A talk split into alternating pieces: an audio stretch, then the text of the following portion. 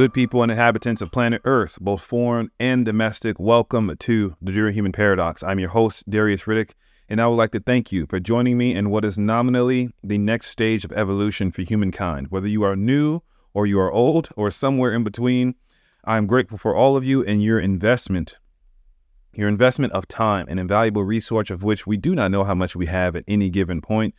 But to spend any of it here is is is worthy for me to say that I will do my best to ensure that it is well invested on this day in history, as we formally do before every episode. In 1963, the Berlin Wall was opened for the first time. Now, for those of you unfamiliar with the Berlin Wall and the passage of the two and a half years, I suggest you go look it up because that's not what we're here to talk about. But I wanted to highlight this event because it is significant in the sense of if we cannot revisit the past, we are doomed to repeat it. It's like the the famous George Santayana quote. Okay, so to understand where we are today in terms of health, to have any idea of where we're going, we must understand where we have been to combine the principles and furthermore figure out ways to create a healthier society moving forward. And by being here that is exactly what we are going to do. And today's episode is such a crucial part of that. Thank you. If you are listening to this, it, it, it you are going to do some tremendous things, okay? And this episode is going to be so important that I need you to save it. I need you to share it. I need you to start. I need you to put it in your pocket to to talk to a friend about it, to spread it like wildfire, okay? Because it it's it's something about this topic that is applicable to every single individual out there. It doesn't matter how old you are. It doesn't matter which stage of, of prepubescence or post maturation that you are in. It doesn't matter what your career is, what your lifestyle choices are. This is going to apply to you in some way. And frankly, it is our common enemy. And as I go through this episode, okay, what I want to say is that it is not intended to offend anyone. It's not intended to attack any secular group. It's not intended to do anything of, of, of, harm. Okay. If anything, it is to highlight our common enemy, something that must be worked on. And if it does make you uncomfortable, that is good. And I'm glad I did because it is something that is not only going to save this generation, but it's going to save subsequent generations. And that common enemy is, of course, you already probably know by the name of the episode, is the obesity epidemic. And typically on the Durahuman Paradox, we talk about the 26 tools that are going to enable us to unlock human potential and and create a, a more sustainable and optimal human performance in, in the future. Okay, so that's taking athlete or elite athlete level status and being so maniacal with the details that we that we really tease out fact from fiction to truly realize how we are going to begin to progress. Now, for those of you that have been with us for quite some time, you are probably wondering, okay, so why the switch up? Why are we almost changing directions and, and talking about the complete opposite of the topic? And one thing we have to realize together is that the only we are better together, frankly, but the only way that we can truly move forward is to begin to understand the threats that our common enemies share. And obesity in in mo- in the modern age, okay, is causing us to lose. And I don't know about you all, but I do not like losing they it is challenging the laws of physiology. It is derailing our technological and health understanding. It may be driving a better understanding of lifestyle habits, but it is blunting progress. And that is a problem. And it is a problem because if we do not do something now, it is not only a threat to us, but is a, it is a threat to subsequent generations. And I know that those of you out there have someone that you love, you have someone that you care about, You have people that you want to see thrive, that you want to see do good. That could be a brother, that could be a sister, that could be a daughter, it could be a son, it could be a mother, it could be a father, it could be a coworker, it could be a lover, it could be the person that you see at the grocery store every day that you have casual conversation with that that that doesn't make you feel invisible. It could be the people that you see at the gym. It could be your your your circle and your sports team, whoever it is. Understandably, that in some way this topic affects them. Okay, and the better that we understand it, the more that we bring it to the to the to the to the forefront, to the surface, and begin to clear it out, the better chances that we have. Okay, and by sheer definition, okay, the obesity epidemic is not just confined to one specific group. Now, we are specifically talking in America because I'm American. That's where I live. That's where I focus. The other countries, I'm sorry, we're not focused on you right now, okay? Because frankly, it's more of an issue on the home front and they will will will deal with everyone else when the time comes, okay? So, your time will come.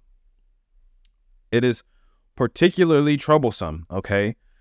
Amongst children in America. Now, this is probably where some of you are going to get uncomfortable, where you're going to squirm a little bit, or where the topic is going to seem like, you know, it, it's not something that you want to hear. But, uh, but if you care about your children, if you care about the future generation, then it needs to be said, and we can no longer pretend like it doesn't exist because whether we have dismissed our own personal capability or our own personal longevity, whatever age you are.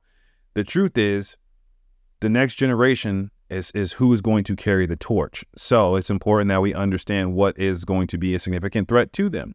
So, as per the latest data from the Centers for Disease Control and Prevention, the CDC, approximately 13.7 million children and adolescents, okay? now, when we talk about that number, that's children and adolescents between the age of 2 to 19. All right. So think about that number for a second between the ages of 2 to 19 in the United States are affected by obesity. Okay. That translates to roughly 18% or a little bit over 18% of the population. The alarming rate is a striking indicator of a serious health concern, okay? But why it is a striking indicator of serious health concerns because childhood obesity is not just about excess body weight. We're not talking about just like baby fat or what happens when the hormonal process begins to transfer over. We mentioned from prepubescent to to the to the stages of puberty to post-pubescence to even even to the maturation process. Okay, we're not talking about the natural hormonal stages and reflections throughout the aging process. It is a precursor to several health conditions, and this is where the issue truly arises and why this is so important to to talk about on the opposite side of what we normally discuss because those precursors include diabetes heart disease, and and I mean many other chronic illnesses. Okay, so if we don't know, heart disease is the number one killer in America. You know, we're talking about above anything else, and um, if that doesn't get you worried, if that doesn't alarm you, it should, because that's something that can affect every single one and every single thing that you care about. So, I mean, these just these statistics. Sorry, is difficult for me to say. It just uh, it it sparks the urgent need for a collective effort, you know, to, to reverse the trend and more importantly, safeguard the health of our future generations. Because frankly, that is what that is why I created the Durahuman Paradox. That is why I talk about what I talk about so frequently. For those of you that have been around long enough, whenever I open the episode from the beginning, uh, over 100 episodes ago, I would typically say, the next stage of evolution to secure a happier and healthier future for the next generation. Because what is life if we can't create a better quality of it for the next generation? Frankly, that's why we all exist. Because a brave few that came before all of us did the same. They dedicated their lives to this idea of creating a happier, healthier generation. And I'm not sure, okay, to speak on the philosophy of that, if that process has gotten lost or if it's been diminished, or if it's just somewhere out in limbo. Okay. But right now, each and every single one of us have the ability to to carry the torch, to to then pass it on and to see how ways that we can create a, a better quality of life, you know, and and it's not going to be easy. Okay, I'm not going to sit here and, and try to pretend like it's going to be easy, but there are simple ways to just start now. But the fact is, the obesity epidemic is not just confined to our children, it's also greatly impact, impacting us, middle aged adults. Excuse me. So, according to the CDC, right, just five years ago, okay, because I, I, won't ever look at data from from earlier than five years, just just so that it that it is updated as far as the national guidelines go. The prevalence of obesity was 42.4% just five years ago in 2018. Okay and the prevalence of severe obesity was 9.2% among adults. Okay. The prevalence of obesity eh, uh, was higher in, in middle aged adults compared to younger adults. So, younger adults, we're looking at 40%, and middle aged adults, we're talking about 44.8%. So, we look at a spectrum. Okay. So, if we say that children are from children and adolescents are from the age 2 to 19, young adults, we would be saying from roughly age 20 to 29, and then uh, middle-aged adults from 30 to 49. Okay, so from from 20 to 29, we're looking at 40 percent, and from 30 to from from 30 to 49, we're looking at 44.8 percent. So if we give an average, we're looking at 42.4 percent. That is almost half. If you want me to round down, sure. 40%, okay? That means three people in a room. Okay, three people in a room. One of them are severely obese. The other is obese. The other one is now whatever they decide to be normal, I guess. I don't know. But this just mirrors a, a worrying trend, okay? And if you ha- if you can't tell by the the tone of my voice yet, obviously it's something that I'm concerned about because the enemy is out there. It's still running very rampantly and it, and it fires me up. Okay. So it's, it's, it, it, there's a lot of us that are significantly affected by this. Okay. And again, I'm not saying this to talk bad about someone's lifestyle. I'm not saying this to talk bad about where you are in your situation. Obviously, there are going to be um, curveballs, wrenches, significant factors that to to where that number is affected or what makes a person obese. Okay, but that doesn't negate the fact that those same health factors do not occur in children. And, you know, these numbers serve as a stark reminder that it's it is crucial. The most crucial thing for us to do right now is to adopt healthier lifestyles and make informed dietary choices. Whether or not you personally feel like it's necessary, recognize that all of us in that middle group are role models. We serve as examples of what to follow for that next generation. We can't we cannot ask them from a from a moral standpoint, from a psychological perspective to eat healthier, to do better, to be more quote unquote locked in if we are not locked in ourselves, if we are not doing what what should be done to minimize these numbers, okay? And it's never too late to start making changes. And no step towards better health is too small. We cannot blame large conglomerate companies. We can't blame McDonald's. We can't blame Amazon. We can't blame social media. You can't blame technology because, frankly, none of that stuff has power if you don't use it. In fact, all of those things can give us what I'm not sure about McDonald's. Okay. So let's take that one out. okay. But uh, our technological and medical advancement and applications have made it more possible to begin recognize and recognizing these numbers to attack these uh, to attack the diseases and the problems at their root cause. But but the the what's the element that's missing there that I believe is the follow through. Uh, because access economy isn't going to change. Okay. Okay. So access economy, for those of you that don't know, it just describes what what what access to things that we have. Okay, so, so access economy obviously is going to be higher in first world countries, and as you get more from from the city and you get more into urban locations, or you get more into um, countries where the po- where the poverty is higher, then obviously the access economy is going to be diminished. so the access economy is, is, is arguably relative to the the prevalence of chronic disease. Arguably, and I say arguably because we the, because we have greater access. That means we can also increase our awareness. That means we can also increase our proactive preventative measures. And from a macro perspective, we can increase and strengthen robust health policies to combat obesity, not just amongst the middle aged adults, but amongst children as well. And frankly, I'll say this, and you'll probably quote me in another 10, 20 years education is just not enough. At this point in history, at this point in time, we need more follow through, more follow through.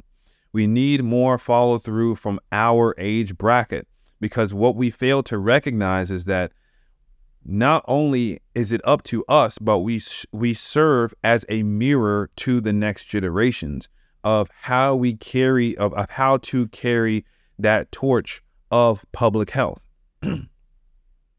and one thing before I continue on my TED talk, thanks for coming, is that uh, talk about the word uh, epidemic, okay? Because you'll frequently Henry, discuss my enemy being the obesity epidemic, okay? So, an epidemic, by definition, is a term used in public health to refer to an occurrence of disease that is temporarily of high prevalence. Now, that phrase is so powerful that I want to read it again, all right?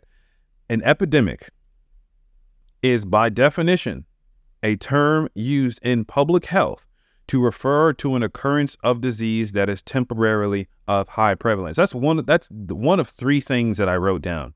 And the reason why I wrote that down word for word is because I I didn't want to mess it up. I didn't want to forget. I didn't want to I didn't want to do like how I usually do in the episodes an ad lib. I didn't just want to talk off the cuff. I wanted to say that phrase verbatim because there is one word specifically in there that I wanted to ensure that when I got wrapped up in the mix of this whole thing and got really passionate about it, that I did not forget. And that word is temporarily of high prevalence. Temporarily of high prevalence. Temporarily. Now, in order for this to be temporary, we must recognize the duty that we have in front of us. The numbers are rising. They are higher than ever. I don't say that to make anyone squirm. I don't say that to make anyone uncomfortable. I don't say that to incite any fear tactics. And I don't say that just to say it. I say that because the data, the research, the statistics of these large scale organizations don't lie. In fact, if you felt like they lied, I challenge you to do this. Go to a public location during peak hours. You know, that could be I don't know, the supermarket. It could be a coffee shop. It could be a grocery store. Go somewhere.